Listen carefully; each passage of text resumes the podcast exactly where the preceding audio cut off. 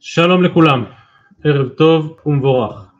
אה, אתמול עסקנו בחלקה הראשון של המשנה, התחלנו ללמוד את ענייני אה, טומאה וטהרה ומעלות שיש בעולם המקדש וקודשיו, אז אתמול עסקנו בחלקה הראשון של המשנה בענייני טומאת ידיים ונטילת ידיים, אה, והערב אנחנו עוברים לחלק השני של המשנה, החלק שדיבר על טבל והוחזק, וכבר רש"י אתמול, והדגשנו את זה, רש"י מסביר על המשנה שהוחזק לשון כוונה, כלומר נתכוון להעמיד גופו בחזקת טהור לחולין או למעשר או לתרומה, דהיינו שנדרשת כוונה יחד עם הטבילה וזו המשמעות של אותה חזקה, טבל והוחזק וגם הרמב"ם מבין בדיוק כמו רש"י שהחזקה הזאת משמעותה כוונה שמלווה את הטבילה.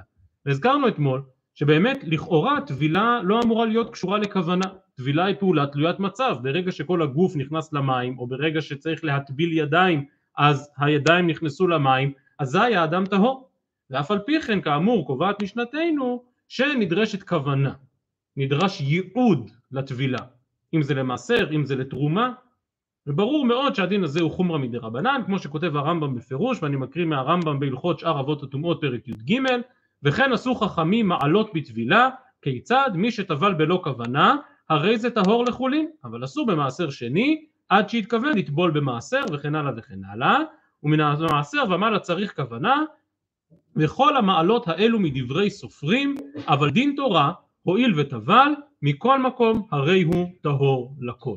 כמו שהסברנו, מדאורייתא באמת טבילה היא מציאות, ברגע שהגוף נכנס לתוך המים האדם טהור, אלא שחכמים כאן במסגרת המעלות, במסגרת ענייני חומר בקודש, דורשים שתהיה גם כוונה שמלווה את הטבילה. אז זה אם כן הנושא שלנו להער. אנחנו בדף י"ח עמוד ב', ממש לקראת סוף העמוד, אומרת הגמרא, תנו רבנן הנוטל ידיו, כמו שראינו אתמול כבר דיברנו על עניין נטילת ידיים אבל זה אותו עיקרון, במשנה מפורש שגם ענייני נטילת ידיים גם בהם יש את אותה מעלה של כוונה שנוטלים ידיים גם לחולין, גם למעשר, גם לתרומה, לקודש צריך כבר להטביל את הידיים ואם כן מחדשת הגמרא שהכוונה שזה עתה הזכרנו נוהגת גם בנטילת הידיים. תנו רבנן הנוטל ידיו נתכוון ידיו טהורות, לא נתכוון ידיו טמאות וכן המטביל ידיו, שוב באותם מצבים שבהם לא מספיקה נטילת ידיים, שממש צריך לטבול את הידיים בתוך מקווה של 40 שאה, אגב אפשר לעשות דבר כזה מי שרוצה לאכול? אז התשובה היא כמובן שכן, לא יודע אם זה יצא לכם פעם בים או באיזה מעיין שאין מים לנטילת ידיים אז פשוט טובלים את הידיים, יש דיון גדול מה, מה מברכים במצב כזה, האם מברכים על נטילת ידיים או על טבילת ידיים, אבל ודאי שהפתרון הזה הוא פתרון תקף, ואם כן נטילת ידיים מצריכה כוונה, ואם הוא לא נתכוון ידיו טמאות, הטבלת הידיים גם כן נתכוון ידיו טהורות, לא נתכוון ידיו טמאות. ממש ראינו במשנה לגבי טבילה, נכון גם לגבי נטילת ידיים. שואלת הגמרא והתניא, בין נתכוון בין לא נתכוון ידיו טהורות. נו, איך אתה יכול לומר שצריך כוונה לנטילת ידיים? הרי מפורש בברייתא שגם נטילת ידיים בלא כוונה מועילה. אמר רב נחמן, לא קשיא, כאן לחולין וכאן למעשר. כלומר, מי שנוטל ידיו לחולין באמת לא צריך כוונה. עצם העובדה ששפך רביעית של מים על ידיו, כבר טבל את ידיו או נטל את ידיו, וזה מספיק, ולא צריך יותר מזה, לא צריך כוונה בנטילת ידיים לחולין. האומנם זה מה שעולה מן המשנה? כאשר המשנה אמרה שטבל ולא הוחזק, שאדם צריך להחזיק, הוא צריך להתכוון, האם זה גם לחולין או לא? פשט המשנה שכן, המשנה אומרת אבל הוחזק לחולין, אחר כך הוחזק למעשר, אחר כך הוחזק לתרומה, אבל ודאי צריך הוחזק גם לחולין. אז אני ברשותכם אעשה משהו שאני משתדל בדרך כלל לא לעשות, אנחנו נדלג רגע בגמרא כדי להעמיד את העניין על תיקונו ואחר כך נחזור חזרה. אז כאמור תשובת הגמרא זה שכוונה באמת נחוצה רק למעשר, והברייתא שאומרת שאפשר ליטול ידיים בלא כוונה מדברת על חולין. אז אני מדלג בערך לאמצע העמוד כאן בדף י"ט עמוד א', באמת הגמרא תוכיח את זה ומיד נראה מאיפה הגמרא תוכיח את זה, אבל הגמרא שואלת ממשנתנו. אז כאמור דילגתי בערך לאמצע י"ט עמוד א', שואלת הגמרא, אי טבעי, טבל ולא הוחזק, כאילו לא טבל. מאי לאו כאילו לא טבל כלל? כלומר, סליחה, לא, קפצתי טיפה יותר מדי, אני חוזר טיפה אחורה, אי טבעי רבה לרב נחמן, הטובל לחולין והוחזק לחולין, אסור למעשר, זו משנתנו. דהיינו שגם בטבילה לחולין הוא צריך להיות מוחזק לחולין, הוא צריך להתכוון לחולין. מדייק רבא ואומר לרב נחמן, הוחזק אין, לא הוחזק לא, כלומר גם חולין צריך להיות הוחזק. גם חולין צריכים כוונה, בניגוד למה שאמרת מקודם. עונה הגמרא, לא, הכי כאמר, אף על פי שהוחזק לחולין, אסור למעשר. כלומר, בעצם מה שהמשנה רוצה לומר שכוונה נחוצה מן המעשר ולמעלה. רק אחרי מעשר. אבל טבילה לחולין, עצם העובדה גם אם אני בן אדם ישן ואני זורק אותו לתוך המים, ברגע שכל גופו נכנס למים הוא טהור. לא צריך שום כוונה כדי להיות טהור לחולין. בניגוד לכאורה לפשט המשנה. מה שהמשנה רוצה לומר זה שאף על פי שהוחזק לחולין, כלומר גם אם הוא התכוון ממש, לא צריך להתכוון. אבל גם אם הוא התכוון זה לא עוזר לו אם, אם הוא רוצה מעשר.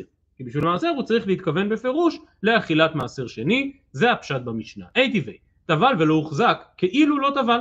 כלומר טבילה בלי כוונה לא שווה. מאי להב כאילו לא טבל כלל, כלומר אפילו לחולין, הוא בעצם נחשב עדיין טמא. שוב, אני מדגיש פעם נוספת, הכל רק מדי רבנן, מדאורייתא ודאי שטבילה מועיל. אבל מה אליו כאילו לא טבל כלל? שוב אומרת הגמרא לא, כאילו לא טבל למעשר, אבל טבל לחול. כלומר, באמת שוב, רק ממעשר ולמעלה צריך כוונה בטבילה.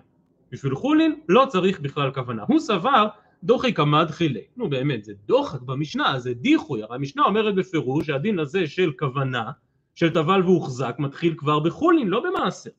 וטבילה לחולין בלא כוונה לא עלתה לו.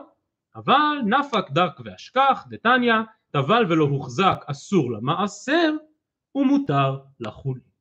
אם כן מפורש בברייתא שצריך להוציא את המשנה מפשוטה, אין צורך בחזקה, בכוונה לצורך חולין, אלא כוונה נחוצה רק מן המעשר ולמעלה. ובאמת אותה הלכה שקראתי מקודם ברמב"ם, כך נפסק להלכה, שכוונה נחוצה אך ורק מן המעשר ולמעלה, אבל בשביל אה, טבילה רגיל, אבל בשביל חולין לא צריך בכלל כוונה בטבילה. וזו באמת מסקנת הגמרא. כך משמע שהגמרא אכן מעמידה את התירוץ הזה, התירוץ הזה עומד על מכונו שאין צורך בכוונה לטבילה בחולין, ובכל זאת אני מבקש שתי הערות להעיר בהקשר הזה. ראשית לגבי מה שפתחנו בו, וזה העניין של כוונה בנטילת ידיים. לכאורה מסקנת הסוגיה תקפה גם לגבי נטילת ידיים, דהיינו שנטילת ידיים לחולין לא צריכה כוונה. אדם, לא יודע, כמו שאמרתי, הוא ישן, בכלל לא מודע, ומישהו בא ונטל את ידיו, אז הוא, הוא, זה נחשב לו נטילת ידיים. גם בלי כוונה, ואומנם כך נוקטים רבים מן הראשונים, אבל הרשב"א בתורת הבית ועוד ראשונים מבינים שלהלכה נטילת ידיים לסעודה כן מחייבת כוונה. והבית יוסף בהלכות נטילת ידיים, באורח חיים בסימן קנ"ט, מביא בהרחבה רבה את המחלוקת בין הראשונים, ובשולחן ערוך הוא פוסק לכתחילה יכוון הנוטל לנטילה המכשרת לאכילה. כלומר שלכתחילה צריך כוונה. ואתם יכולים לראות שם במשנה ברורה, בביאור הלכה, בסימן קנ"ט, דיון שלם בין האחרונים, אבל מה בדיעבד. כלומר השולחן ערוך לכתחילה חושש לדעת הרשב"א. לכתחילה כן צריך כוונה כאשר נוטלים ידיים לסעודה, אבל מה קורה אם בדיעבד לא התכוון, צריך לטול עוד פעם, לא צריך לטול עוד פעם, אם יברך או לא יברך, אז זה דיון שלם שם בפוסקים, תוכלו לראות, וזה כאמור לגבי מסקנת סוגייתנו שלכאורה באמת מקבלת את החלוקה בין חולין לבין כל שאר הדברים האחרים לעניין כוונה, ובכל זאת אולי בנטילת ידיים הדין שונה. אז זו הערה אחת. הערה שנייה ועקרונית יותר, קשורה באמת, שוב אני אומר, מסקנת הגמרא היא שאין ללמוד את המשנה כפשוטה, וכל הדין הזה של הוחזק קיים אך ורק מן המעשר ולמעלה, אבל בחולין לא צריך הוחזק, בחולין לא צריך כוונה. ואף על פי כן, הרמב"ם את ההלכה הזאת של טבל והוחזק מביא גם לגבי חולין בהלכה מאוד מאוד מפורסמת, אולי אפילו ההלכה הכי מפורסמת בכל ספר הטהרה של הרמב"ם, שהוא מן הספרים הארוכים ביותר, נדמה לי אפילו הארוך ביותר בכל ספרי היד החזקה, ספר הטהרה, וההלכה האחרונה בספר הטהרה שחותמת את פרק י"א בהלכות מקוואות שם מזכיר הרמב"ם את הסוגיה שלה. וכמו שאמרתי ההלכה הזאת הלכה מאוד מפורסמת שם הרמב"ם מסביר שאף על פי שכל דיני טומאה וטהרה הם כולם גזירת הכתוב בכל זאת יש בהם רמז של הטבילה במים זה כמו מי הדעת הטהור אדם שרוצה לטהר דעתו לטהר את מחשבותיו אבל כהקדמה לכל התפיסה הזאת על המשמעות הרעיונית הרוחנית של דיני טבילה כותב הרמב"ם כך דבר ברור וגלוי שהטומאות והטהרות גזירת הכתוב הם ואינו מדברים שדעתו של אדם הכרעתו והרי הן מכלל החוקים.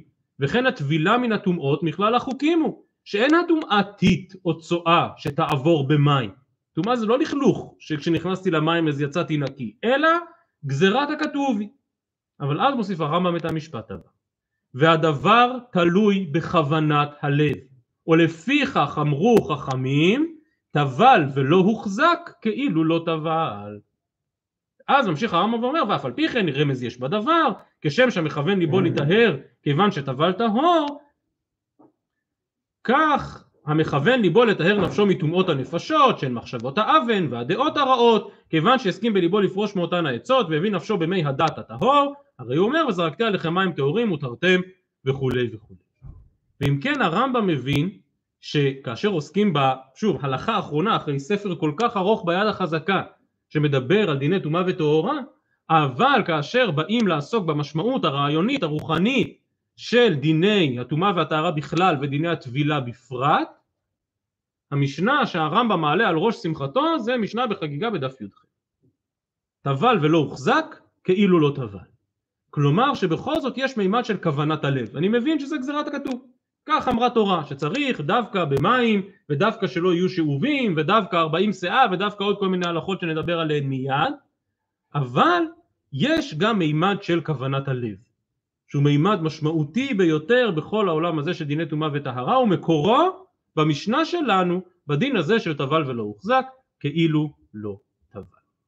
יפה. מדוע עשיתי דילוג בגמרא? שכן מיוחד הוא הדף שלנו, דף י"ט, שעוסק בהרחבה בנושא אחד בדיני טומאה וטהרה, דווקא לא בענייני חומר בקודש או דיני טומאת אוכלים, ראשון לטומאה, שני לטומאה, אלא בהלכות מקוואות. כך היא דרכה של תורה, דברי תורה עשירים במקום אחד ועשירים עוד יותר במקומות אחרים, והסוגיה שלנו עוסקת בהלכות מקוואות, ויש כמה וכמה הלכות וחידושים בדיני מקווה שמתחדשים בסוגיה שלנו. כדי שנוכל לתת להם את המקום הראוי, אז רציתי רק להשלים את העניין הזה של האם נחוצה כוונה לחולין, ועכשיו נחזור לדיני מקוואות. אז אני חוזר ברשותכם לדף י"ט עמוד א', ממש בתחילת העמוד. אומרת הגמרא, ומנה תימרא דחולין לא באו כוונה. מי באמת אמר את החלוקה הזאת? מי באמת הכריח אותנו, כמו שאנחנו רואים שמתקבל למסקנת הסוגיה, שבטבילה לחולין אין צורך בכוונה? אומרת הגמרא, אפשר לדייק את זה ממשנה מפורשת במסכת מקוואות. דתנן, גל שנתלש ובו ארבעים שאה, ונפל על האדם ועל הכלים טהורים. אדם יושב להנאתו על שפת הים, מה יותר יפה ופסטורלי מזה? ופתאום מתחילה רוח חזקה וגלים גבוהים וגל ענק בא ושוטף את אותו אדם. האם זה נחשב שאותו אדם טבל? הרי בגל היה 40 שאה זה כמות אדירה של מים. האם זה נחשב שאותו אדם טבל? אומרת המשנה, כן, סוף כל סוף הוא טבל. רגע, הוא לא התכוון לטבול, הוא התכוון להשתזף, אבל הגל בא ושטף אותו, אז מה? סוף כל סוף הוא טבל, הוא טבל. גל שנתלה שובו ארבעים שא ונפל על האדם ועל הכלים טהורים. מדייקת הגמרא ואומרת קטני אדם דומיה דכלים. מה כלים דלא מכווני? אף אדם דלא מכוון. הרי בכלים לא שייך שהוא כיוון לטבול אותם, הם פשוט היו שם והגל שטף אותם. אז מכאן מוכח שבאמת טבילה בלא כוונה מועילה לכלים וגם לאדם. דוחה הגמרא את ההוכחה ואומרת וממאי? דילמה ביושב ומצפה אימתי יתעלש הגל עסקינן אתה תיארת תיאור של אדם שיושב להנאתו על שפת הים ופתאום שטף אותו גל, מה פתאום? הוא לא סתם מתיישב שם, הוא רוצה לטבול, אבל מפחד להיכנס לעומק המים שהוא לא ייסחף, ולכן הוא יושב על שפת הים ומחכה שיבוא איזה גל גדול וישטוף אותו, יותר בטיחותי. ולכן מי אמר לך שפה זה טבילה בלי כוונה? זה טבילה עם כוונה. הוא ישב וחיכה וחיכה וחיכה עד שהגל יבוא וישטוף אותו. אני קורא שוב, וממאי? דילמה ביושב ומצפה מתי יתעלש הגל עסקינן והפוך אתה דייקת אדם דומיה דכלים הפוך כלים דומיה דאדם מה אדם דבר כוונה? אף כלים דמיכוון לו. שוב הוא לא רצה להיכנס לתוך המים כדי להטביל את הכלים אלא הניח אותם על שפת הים וחיכה שהגל יבוא וישטוף אותם. אז מהמשנה הזאת במסכת מקוואות אי אפשר להוכיח כלום לעניין כוונה. כי יכול להיות שיש בה כוונה. יפה אז זו באמת מסקנת הגמרא שלעניין כוונה אי אפשר מהמשנה הזאת להוכיח שום דבר. ובכל זאת היות שהמשנה באה לידינו אז מבקשת הגמרא לבאר אותה, וכמו שאמרתי מתחדשים כאן חידושים גדולים בדיני מקוואות. אומרת הגמרא, וכי תימה, בסדר? אז קיבלנו, אז זה, זה, זה, זה הפשט. המשנה לא מדברת על טבילה במקרה, אדם פתאום שטף אותו גל, אלא הוא התכוון לזה. אבל אם באמת הוא התכוון לזה, אומרת הגמרא, וכי תימה, ויושב ומצפה, אז מה אם למימרא? אז מה החידוש? אז מה החידוש? אז ברור, אם הוא ישב על שפת הים וחיכה וחיכה שהגל יבוא וישטוף אותו ואז הגל בא ושטף אותו אז הוא טבל והוא טהור, מה החידוש? אומרת הגמרא, סלקא דעתך אמינא היית יכול לחשוב לגזור דילמאתה למטבל בחרדלית של גשמים. כלומר היית יכול לחשוב שאולי יש גזירה מדרבנן שאומרת זו אינה טבילה לגיטימית, כך לא טובלים. למה אי אפשר לטבול בגל של ים שבא ושוטף אותך? שמא יבוא אדם לטבול בחרדלית של גשמים. מהי חרדלית של גשמים? אז חרדלית של גשמים זה מה שקרוי בלשוננו נחל, אבל לא נחל שבא מאיזושהי נביאה באדמה, אלא נחל של מי גשמים. כמו שזכינו בימים האחרונים היו גשמים חזקים, אתה רואה בצידי הרחובות גשמים אה, בעיקר פה שאנחנו נמצאים על ההר, אז ממש בכל מקום אתה רואה את הגשמים שזורמים, להם, וזוהי חרדלית של גשמים. עכשיו למה באמת אי אפשר לטבול בחרדלית של גשמים? אז כאן כבר אנחנו פוגשים הלכה עקרונית ויסודית וחשובה בדיני מקוואות וזה הדין של מים, מי מכיר? מים זוחלים. תורה קובעת שהטבילה צריכה להיות במקווה, מקווה כשמו כן הוא, המים נקבים לתוכו, הם עצורים בתוכו, כלומר אותם חרדליות זרמו וזרמו מכל מיני מקומות ובסוף נקבו בבור טבילה אחד ששם טובלים. והתורה קובעת שמים זוחלים פסולים לטבילה, והפסול הזה לכל הראשונים הוא פסול דאורייתא. כאשר המים זוחלים, דהיינו שהם לא עומדים במקום אחד אלא זורמים להנאתם, זה לא מקווה. מקווה כאמור כשמו כן הוא, הוא מים עומדים. אחרי שהמים הגיעו ללא מגע יד אדם, בלי שהפכו להיות שאובים, נקבו אל מקום אחד, אז ורק אז אפשר לטבול בהם, אבל כאשר המים זוחלים, אי אפשר לטבול בתוכם. הפסול הזה שמכונה זוחלים, יש בו דיונים רבים. אה, מורנו הרב ליכטנשטיין, זכרו לברכה, נתן סדרה של שיעורים פעם על מסכת מקוואות, אה, לצערנו היא לא יצאה באחד הכרכים של אה, שיעורי הרב ליכטנשטיין, אני לא יודע למה, לא אני עסקתי בזה. אה, כשאני הייתי בחור ממש צעיר פה בישיבה, זה היה אדם מבוגר ממני הרבה, בשיעור של הרב עמיחי גורדנין ושל הרב חיים מנבון, והם יחד, שמו היה שמעוני גרטי, לא יודע אם מישהו מכיר את הספרים שהוא כתב, אבל הוא זה שבעצם ככה היה אחראי לכל העניין של ספרי שיעורי הרב, הרב ליכטנשטיין, הספר על אוריות שאותו אני כתבתי, זה בעצם היה בהשראת שמעון ניגרטי, כלומר אני הלכתי לרב וביקשתי ממנו שייתן סדרה של שיעורים בזמן קיץ במסכת אוריות וסיכמתי את השיעורים ומזה אחר כך אחרי כמה שנים יצא הספר. על כל פנים יש גם ספר שדעתי הוא ממש מוכן על מסכת מקוואות, אני לא יודע מדוע הוא לא פורסם, אבל שוב לא אני אחראי על הדברים הללו, סגור סוגריים, הרב ליכטנשטיין שתם השיעורים למקוואות חוקר האם פסול זוחלים הוא פסול במעשה הטבילה או פסול במקווה. עכשיו הפשט הוא ברוב הראשונים והאחרונים שזה ודאי פסול במקווה. כלומר שמקווה שהמים שבו זוחלים אז זה לא מקווה, כמו שאמרנו, מקווה כשמו, המים צריכים לעמוד במקום אחד, אבל הרב שם מנסה בכל זאת לפתח את התפיסה שאומרת שאולי כאשר המים בתנועה אז אי אפשר לטבול בתוכה, יש ממש בעיה במעשה הטבילה ולא רק במקווה מצד עצמו. יש בראשונים, זה בדרך כלל מקובל בשם הגר"א, אבל יש איזה בית אב כבר בראשונים, שפסול זוחלים במקווה קשור בעצם לעובדה שמקווה חייבים להיות בו 40 שאה. דהיינו שאם המים זוחלים, אם המים בתנועה, אז אין ארבעים שאה. גם אם טכנית יש בהם הרבה מים, גם אם טכנית יש ארבעים שאה, אבל כל עוד המים בתנועה, כל עוד הם זוחלים, אז הם כאילו לא יכולים להיספר ביחד במרכאות.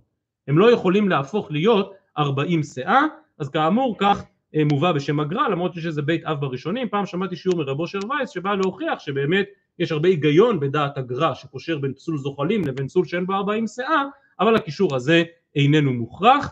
אה, הלכה למעשה יש מחלוקת גדולה בין הראשונים, וזו מחלוקת שמאוד נוגעת למעשה, אז מה בדיוק פוסל, מה זה בדיוק מקווה שיש בו מים זוחלים?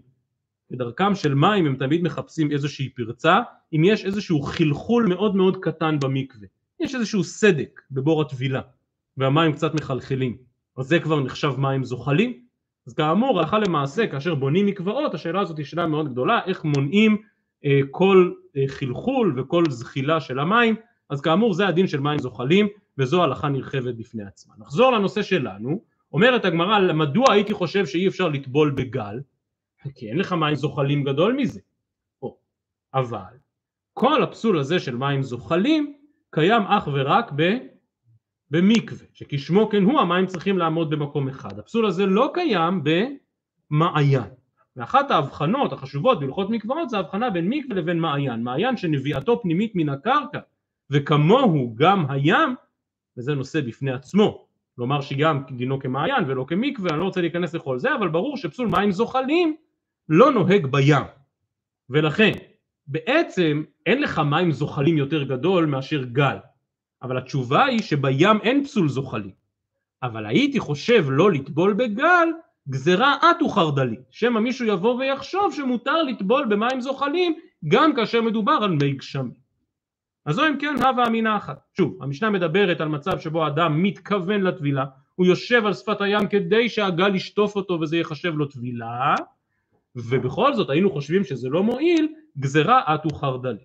אז עד כאן תשובה ראשונה. תשובה שנייה של הגמרא, אינמי נגזור ראשין אטו כיפין, כמשמע לן דלא גזרינן. מה זה ראשין? מה זה כיפין? מסבירה הגמרא, ומנה תימרא דלא מטבילין בכיפין, לפי שאין מטבילין באוויר. כלומר אומרת הגמרא נכון, מפורש במשנה במסכת מקוואות שגל נחשב כמקווה, מי שישב על החוף והגל שטף אותו זה נחשב כאילו הוא טבל, אבל זה אך ורק בראש הגל ולא בכיפין. מה זה כיפין? אז כשמו הוא מלשון כיף, לא סתם, אבל כאילו זה כל הכיף כאשר הגל עולה למעלה. כלומר, כאשר הגל באוויר ואתה אפילו מנסה לקפוץ או להגיע אל הגל, זה לא נחשב טבילה. הגל נחשב כמקווה רק בראשו, כלומר רק החלק שמחובר אל הקרקע.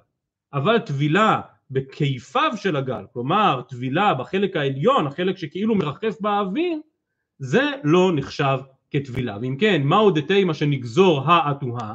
כלומר אי אפשר אם ישבתי על החוף והגל שטף אותי, זה לא נחשב טבילה, שמא מישהו יבוא ויטבול גם כאשר הגל באוויר, כמשמע לן שבאמת לא גוזרים וגל, עוד פעם, שהגיע עד הרצפה, שהגיע עד החוף, באמת נחשב כמקווה כשר. אז זה אם כן החידוש של ראשין וכיפין. וגם ההלכה הזאת של טבילה בגל וההבחנה הזאת שבין מטבילין בכיפין אבל, לא, אבל החלוקה הזאת בין ראשין לבין כיפין, ההגדרה הזאת גם היא זוכה להרבה מאוד דיונים. אז הגמרא לכאורה מפרשת מה הבעיה, למה אי אפשר לטבול בגל כשהוא באוויר? אז הגמרא אומרת אין מטבילין באוויר, או בלשונו של רש"י כאן לפנינו, אני מקריא ברש"י שלא אמרה תורה מקווה של אוויר לטבילה. שוב, מקווה זה כשמו כן הוא, זה, זה מים שנקבו בקרקע, לא מים שמרחפים באוויר. ויש דיונים שונים לגבי אה, מקווה נייד, האם בכלל יכול להיות דבר כזה, מקווה על כלי רכב, שאפשר להסיע אותו ממקום למקום. אבל רש"י אומר זה, זה מופרך, זה לא יכול להיות, זה תרתי דה סתרי, מקווה מעופף זה תרתי דה סתרי. הרמב"ם בפרק ט' מהלכות מקוואות קושר את הדין הזה של הטבילה בגל להלכה שזה עתה ראינו לדין זוחלין. הרמב"ם כותב בפירוש לפי שאין מטבילין בזוחלים קל וחומר באוויר. כלומר שהדין הזה שלא טובלים באוויר הוא בעצם נפקא מינה ישירה להלכה שלא טובלים בזוחלים. מה מאוד קשה? מה מאוד קשה על הרמב"ם? מה? לפני רגע הסברנו שאין דין זוחלין בים. הרי ברור שגל הוא זוחלים. אילו יש כאן פסול זוחלים אז בכלל אי אפשר לטבול בגל, כי הוא מצד עצמו הוא זוכה. אז מה פשר ההבחנה בין ראשין לכפי? השאלה הזאת מאוד מאוד הטרידה את רב חיים בחידושיו שם בפרק ט' מלכות מקוואות, ורב חיים מעריך הרבה לגבי החלוקה הזאת עצמה, בין מקווה שיש בו פסול זוחלים לבין מעיין שאין בו פסול זוחלים. אה, רב חיים כדרכו מייסד חילוק בריסקאי מופשט בין מעיין למי מעיין. טוב, אז תראו שם בדיוק מה כוונתו של רב חיים ואיך הוא מחלק, והחזון איש בגיליונות כמובן קופץ עליו ואומר זה לא יכול להיות והחזון איש כדרכו מסביר שפשוט גלי ים הם אה, תופעה טבעית ולכן אפשר לטבול בהם אבל, אבל אז צריך להבין יותר טוב ברמב"ם אז למה הרמב"ם משווה בין גל לבין זוחלים שוב אנחנו לא לומדים עכשיו הלכות מקוואות אה, בעיון ובהעמקה ואני רק מראה מקום לאותו קטע בדבריו של רב חיים אני אומר שוב פרק ט' מהלכות מקוואות לנסות להסביר את הפשט הזה ברמב"ם של מה בין זוחלים לבין טבילה באוויר אז כמו שאמרתי את הדין שלנו שטבילת חולין צריכה או לא צריכה כוונה אי אפשר להוכיח מהמשנה במקוואות אבל המשנה במקוואות מחייבת דיון בפני עצמו. ממשיכה הגמרא ואומרת אלא מה... אז אולי נוכיח את הדין הזה שלא צריך אה, כוונה בחולין מהלכה שונה לחלוטין ומכאן מהלכות מקוואות אנחנו חוזרים קצת לדיני טומאת אוכלים וכידוע כלל ראשון בטומאתם של אוכלים זה שהם זקוקים להכשר לקבלת טומאה כאשר הפרי והירק גדלים במצב הטבעי הם לא מקבלים טומאה. רק אחרי שאדם תולש אותם מן הקרקע וגם שוטף אותם במים, רק אחרי שיש עליהם ביאת מים, רק אז הם קשרים לקבל טומאה, וכבר המפרשי התורה הראשונים מסבירים שהשטיפה במים בעצם משמעותה הכנסת הפרי או הירק לעולמו של האדם, כל עוד זה מחובר לקרקע זה חלק מעולם הטבע, ובעולם הטבע אין טומאה, ורק אחרי הכשר מים הפירות, הירקות יכולים לקבל טומאה. ובכן מספרת המשנה את הסיפור הבא, דתנן פירות שנפלו לתוך אמת המים. יש לאדם פירות שטרם הוכשרו לקבל טומאה, טרם נשטפו, והם נפלו בטעות, בשוגג, לתוך תעלה עם מים. אז האם הם הוכשרו לקבל טומאה או לא הוכשרו לקבל טומאה? התשובה פשוטה ש... שלא, לא הוכשרו לקבל טומאה, כי הסברנו. מה זה ביאת מים? ביאת מים זה שאני רוחץ אותם, שאני שוטף אותם, שאני עושה בהם איזושהי פעולה אנושית. פה אף אחד לא עשה בהם כלום, הם בטעות נפלו לשם. ולכן עצם זה שנפלו לתוך אמת המים, זה עוד לא מכשיר אותם לקבל טומאה. פירות שנפלו לתוך אמת המים. הוא פשט מי שידיו טמאות ונטלן, כלומר מושיט אדם את הידיים פנימה כדי לשלוף אותם החוצה, ידיו טהורות ופירות אינן בחיותן. כלומר הפירות אינן בחיותן לא הוכשרו לקבל טומאה, למה? כי אף אחד לא שם אותם שם, אף אחד לא זרק אותם, אף אחד לא שטף אותם, הם נפלו בטעות והוא רק שולף אותם החוצה. אבל ידיו טהורות, למה ידיו טהורות? כי, לא לא לא, למה ידיו טהורות? כי לא צריך כוונה, כי סוף כל סוף הידיים נכנסו לתוך מים, הידיים הוטבלו במים.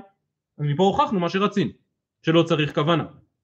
באמת, באמת הגמרא מקבלת את ההוכחה, אבל ממשיכה המשנה ואומרת, ואם בשביל שיודחו ידיו, כלומר אם אותו אדם גם מתכוון על הדרך לרחוץ ידיים, הוא רצה להדיח את ידיו, אז ידיו כמובן יהיו טהורות גם כאן, כי הוא ממש מכניס אותם בכוונה למים, אבל הפירות הרי הן בחיותן.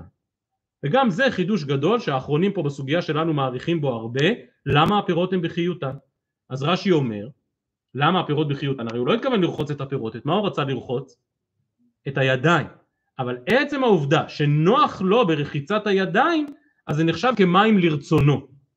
עכשיו עוד פעם, המים לרצונו הם בשביל הידיים, לא בשביל הפירות. הטורי אבן, השפת אמת כאן באמת מאוד מתקשים בזה. הוא לא רצה שהפירות ייפלו, בסדר, את הידיים הוא רוצה לשטוף, אבל את הפירות הוא לא רצה להפיל לתוך המים. אבל כנראה שוב, ביאור הדברים קשור למה שאמרנו מקודם, לעצם העובדה שהכשר מים בעצם מכניס את הפירות לעולמו של האדם, וברגע שאדם פועל במים לרצונו, מדעתו, רוצה לשטוף את ידיו, אז הפירות הם חלק מזה, הם חלק מעולם שימושיו של האדם. טוב, אז כאמור שוב, עוד פעם נושא שלא מענייננו, למה במצב כזה הוא בחיותן, מה שכן לענייננו הוא שברגע שאכן אדם אה, הכניס את ידיו לתוך המים, גם אם לא הייתה לו שום כוונת טבילה, ידיו טהורות, ומכאן אכן הוכחנו את מה שרצינו, שבחולין לא צריך בכלל כוונה, ואת הקטע הבא בגמרא כבר ראינו.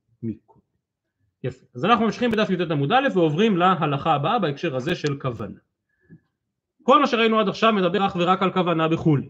כאשר מדובר על מעשר, על תרומה, אז ודאי שהוא צריך לטבול בכוונה. צריך להתכוון, הרי אני טובל עכשיו כדי לאכול אחר כך מסר שני או כדי לאכול תרומה וכן הלאה זו הדרך. והנה מחדשת הגמרא כולה בהקשר הזה. אמר רבי אלעזר, טבל ועלה מחזיק עצמו לכל מה שירצה.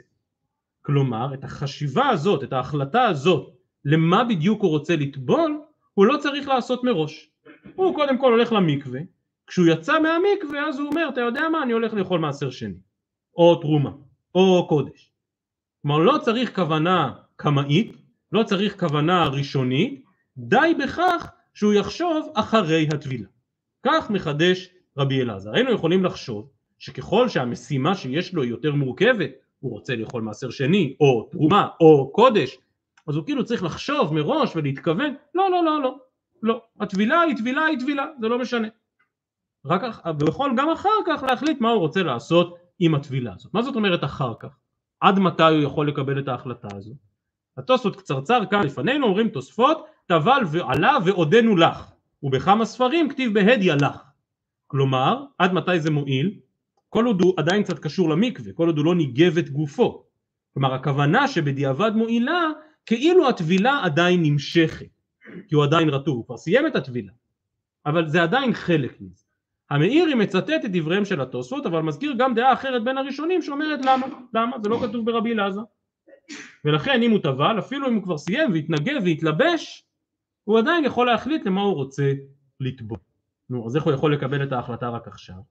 אז אני חושב שהתשובה זה מה שהמאירי מסביר בהמשך דבריו וזה סייג משמעותי על כל הדין של רבי אלעזר אומר המאירי אני מקריא את לשונו מי שטבל ונתכוון לטבילה אלא שלא נתכוון בה לאיזה דבר בפרט.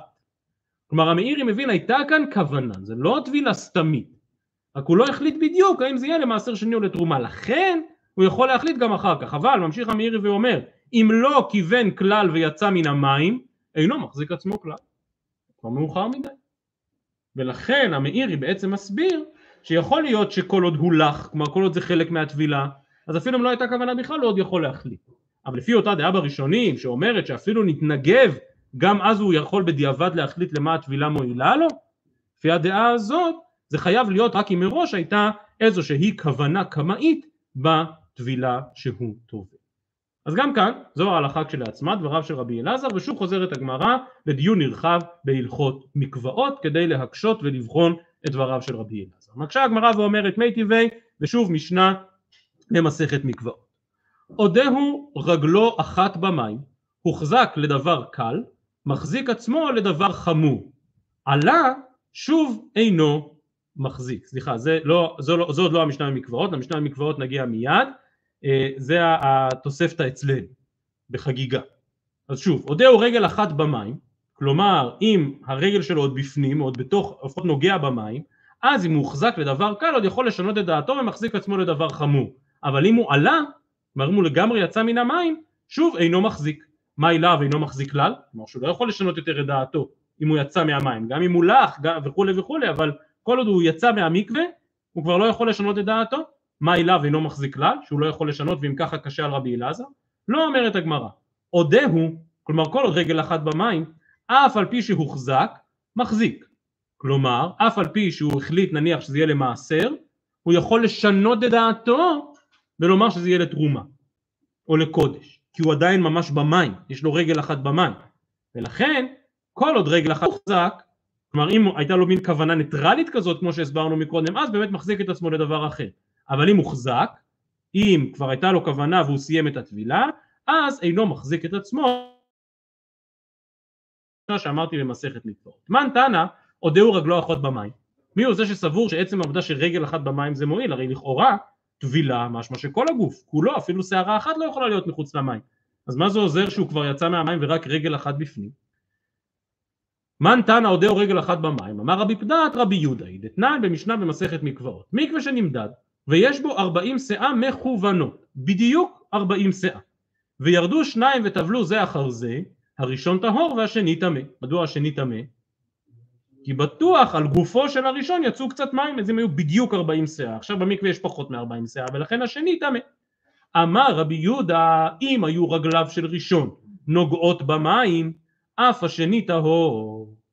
נכון, כרגע השני לא טובל, אין פה ארבעים שאה בתוך המים שבבור, אבל אבל המים שעל גופו של הטובל הראשון עדיין מחוברים, הם עדיין חלק מן הארבעים שאה. וכמו שהגמרא תאמר מיד, רבי יהודה מפעיל כאן כלל שאנחנו זוכרים מהלכות מחיצות, בעירובין, בסוג. אני טהור. אז אם כן, הנה אתה רואה שלדעת רבי יהודה רגל במים זה דבר מאוד משמעותי. רגל במים מאפשרת גם לטובל השני להיות טהור.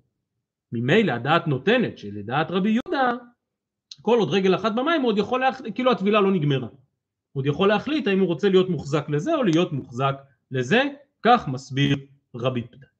שעכשיו מביאה הגמרא שתי לישנות בהבנה של רבי יהודה. אמר רב נחמן, אמר רבא ברבוע, מחלוקת, כל המחלוקת, כל החידוש הזה של רבי יהודה שרגל אחת במים מועילה, זה רק במעלות דה רבנן, רק באדם שהוא לא באמת טמא, אלא הוא טובל רק מחומרא מדה רבנן. אבל מטומאה לטהורה, כלומר אדם שהוא טמא לגמרי וצריך לטבול, דברי הכל אף השני טמא, והיינו דרבי פדת, כלומר שכל הדין של רבי יהודה של רגל אחת במים זה בעצם כולה, זה כולה שמועילה רק בטבילות דרבנן, אבל אדם שחי... שהוא טמא מדאורייתא וחייב טבילה מדאורייתא, במקווה הזה אין ארבעים סאה, מה זה גוד אחית? מילא אנחנו אומרים גוד אחית במחיצות, אבל נגיד גוד אחית במים? זה פטנט מדרבנן, אבל בתפילת דאורייתא זה לא מועיל וזה בדיוק מה שאמר רבי פדת. כי גם הסוגיה שלנו מדברת על מה? על חומרא מדי רבנן. כל הדין הזה של הוחזק לכך או הוחזק לכך.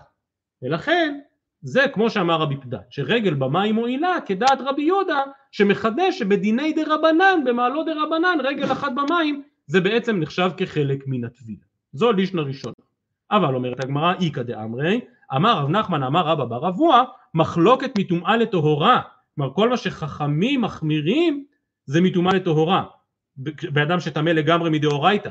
אבל במעלות דרבנן דברי הכל אף השני טהור ואם כך הופליגה דרבי פדה כי אם ככה כאשר מדובר על מעלות דרבנן אז אז גם חכמים ידעו לרבי יהודה שרגל במים זה מספיק. שרגל במים זה מועיל. עכשיו כמובן ההבדל בין שתי הלישנות הוא הבדל עצום, כי לפי הלישנה הראשונה גם רבי יהודה לא באמת אומר גוד אחי, הוא אומר את זה רק בטומאות מדי רבנן. אבל לפי הלישנה השנייה רבי יהודה סבור שגוד אחי זה מקווה גמור, ואפילו באדם שטמא מדאורייתא הרגל האחת במים תספיק. כך לפי הלישנה השנייה, ובאמת מצאנו מחלוקת גדולה בין הראשונים בהכרעת ההלכה בנושא הזה של מי שרגליו במים, האם זה מועיל או לא מועיל, השולחן ערוך בהלכות מקוואות באמת פוסק לחומרה כדעת הרמב"ם שבטבילה דאורייתא לא מועילה הנגיעה של הראשון במים. מי שזוכר או מי שפעם למד הלכות מקוואות בשולחן ערוך משתרעות על פני כמה סימנים? אחד.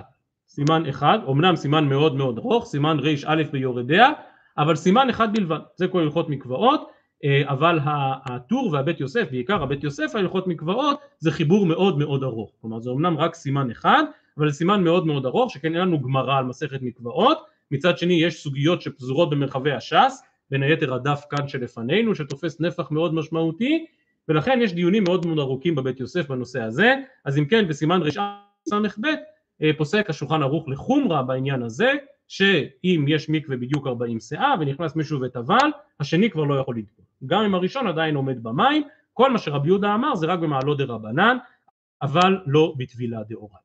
ועדיין אין ספק שהטענה של רבי יהודה היא טענה מאוד מחודשת, כמו שאמרנו, להגיד גוד אחית, שכאילו המים שעל גופו של הטובל הראשון כביכול יורדים למטה וממלאים את המקווה, והנה שואלת הגמרא שאלה מפתיעה אפילו יותר.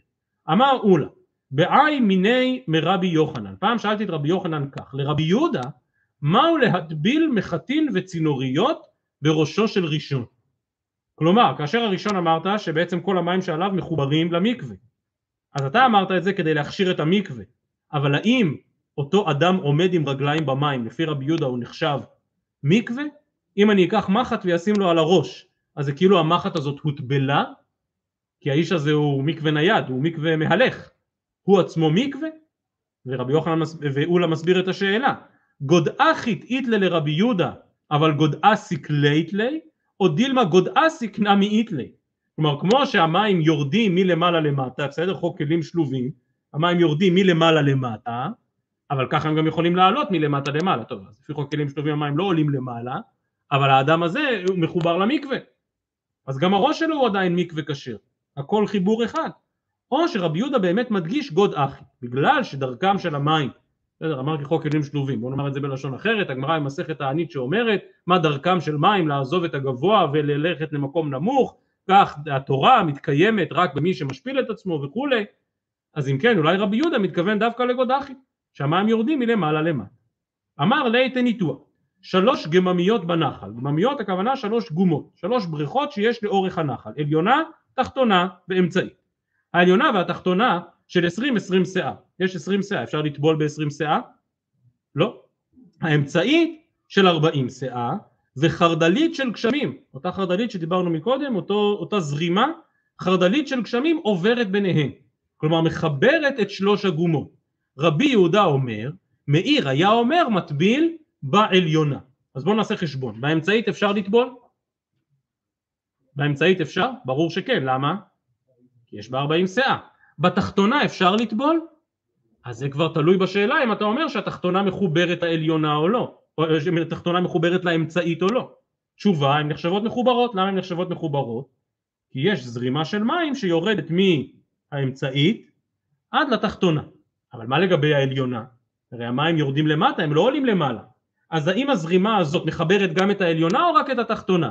מאיר היה אומר מטביל בעליונה, או במילים אחרות, אפשר לומר בזכות זרזיף מים שמהווה חיבור, אפשר לומר לא רק גוד אחית ולהתיר את התחתונה, אלא גם גוד אסיק ולהתיר את העליונה. אבל מקשה הגמרא ואומרת, והתניא רבי יהודה אומר, מאיר היה אומר מטביל בעליונה, ואני אומר בתחתונה ולא בעליונה. אמר ליה תניא תניא כלומר לפי הברייתא הראשונה באמת כמו שאפשר לומר גוד אחית ככה אפשר לומר גוד אסיק לעומת זאת לפי הברייתא השנייה זה גופו מחלוקת רבי מאיר ורבי יהודה ואם רבי יהודה עצמו אומר בתחתונה ולא בעליונה ממילא זה לא מועיל. אתם רואים שיש כאן תוספות ארוך בדף י"ט עמוד ב' שמדבר על העניין של תחתונה ועליונה, היו כאן גרסאות שונות בין הראשונים, האם באמת מדובר על שלוש בריכות והאם יש משמעות לזה שיש בריכה אמצעית עם 40 סאה, וממילא היא מצליחה להתיר את העליונה והתחתונה, או שאותו פטנט היה עובד גם אם היה רק עליונה ותחתונה. עשרים שאה, עשרים שאה, חרדלית באמצע, האם הכל ביחד נחשב כדבר אחד שיש בו ארבעים שאה, וזו אריכות דברי התוספות גם בדף י"ט עמוד ב', כבר לא נשאר לנו זמן להאריך בזה, אבל רק להשלים את הדף של היום, כי אתם רואים שבכל זאת י"ט עמוד ב' זה מאוד קצר, אז רק נשלים את זה ממש בזריזות, עוד קטע אחד ונעצור. דיברנו על הכוונה, הטובל לחולין והוחזק לחולין וכולי, אה, אה, ואחר כך במשנה, הסיפא של המשנה מדברת על כך שבגדי עם הארץ מדרס לפרושים. עכשיו לכל אורך המשנה היה לנו מדרג מחומש, אנחנו תמיד יש לנו חולין ואז מעשר שני ואז תרומה ואז קודש ואז חטאת. לעומת זאת בחלק הזה של בגדי עם הארץ מדרש, מדרס לא מצאנו מדרג מחומש אלא אמרנו בגדי עם הארץ מדרס לפרושים בגדי פרושים מדרס לאוכלי תרומה. מה חסר? מה חסר? חסר כמובן מעשר. כלומר תמיד יש לנו שוב, יש לנו חולין, מעשר שני, תרומה, קודש וחטאת. ואילו בסיפא אנחנו רואים בגדי עם הארץ זה מדרס לפרושים, דהיינו לאוכלי חולין, בגדי פרושים מדרס לאוכלי תרומה. רגע, אבל מה דין בגדי פרושים לאוכלי מעשר שני? זה לא כתוב במשנה. עכשיו אני לא נכנס פה בכלל לתוספות ההרבה יותר ארוך שיש כאן בדף י"ט עמוד ב' שמדבר על כל ההלכה הזאת של בגדי עם הארץ שהם מדרס לפרושים, התוספות דנים בהרחבה הן בהיקף של הגזרה הזאת והן בטעם שלה, תוך התלבטות האם יש כאן באמת חשש אמיתי. למה בגדי עם הארץ הם מדרס לפרושים? כי אתה באמת חושש שהוא או אשתו לא מקפידים בהלכות טומאה וטהורה? אולי אשתו כשהייתה נידה ישבה על הבגדים וטימאה אותם וכולי? האם יש כאן חשש ממשי? או שכללית, כמו שגזרו שאינו יהודי אה, מטמא, ככה גם עם הארץ מטמא. אבל אין כאן איזשהו חשש קונקרטי. אז זו שאלה מרכזית שתוספות כאן דנים בה, מי שרוצה יכול לראות אחר כך. על כל פנים אומרת הגמרא, מה אני מתניתי? כדעת מי המשנה שלא מכניסה כאן את מעשר, אלא קופצת ישר מעם הארץ, פרושים, ומשם ישר לתרומה, בלי מעשר שני באמצע, רבנן היא, דשני להו, בין חולין למעשר. עוד פעם, אני אדייק, הדין של טבל והוחזק של כוונה בטבילה, מציג את המודל המחומש. דהיינו חולין ואז מעשר שני ואז תרומה וכולי אבל אחר כך בסיפא הם הסיפא בגדי עם הארץ מדרס לפרושים בגדי פרושים מדרס לאוכלי תרומה וזה הטען לרבי מאיר שראינו אתמול דאמר חולין ומעשר כעדה דינינו כלומר שדין מעשר שני כדין חולין כמו שראינו אתמול עניין נטילת ידיים. אז רישא רבנן וסיפא רבי מאיר. אומרת הגמרא אם רישא רבנן וסיפא רבי מאיר אין דרך אחרת להסביר את זה. אבל חבר בעדה מתני לה בסיפא חמש מעלות ומוקלה כולה כרבנן. כלומר הוסיף עוד משפט אחד בסיפא ואמר בגדי הארץ מדרס לפרושים בגדי פרושים מדרס לאוכלי מעשר שני בגדי מעשר שני מדרס לאוכלי תרומה וכולי ואם ככה המודל המחומש שקיים במשנה רלוונטי גם לגבי הסיפה, טיפ טיפה הארכנו, עד כאן לערב, ערב טוב לכולם.